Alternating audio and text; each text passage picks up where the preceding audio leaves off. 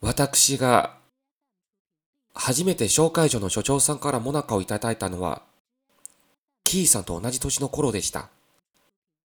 その一年前、近所の川で溺れそうになった私を救おうとして、大好きだった父が死にました。それ以来、母は心のどこかで、最愛の夫を殺した娘を憎み、避けるようになりました。私は勉強や習い事を必死で頑張り、なんとか母に喜んでもらおうとしました。しかし、再婚し、子供を作ると、弟のことばかり可愛がるようになりました。義理の父が私に色目を使うようになると、母はますます私を憎むようになりました。お前のその笑顔が悪いんだ。その笑顔が周りの者を不幸にすると、何度も何度も責められました。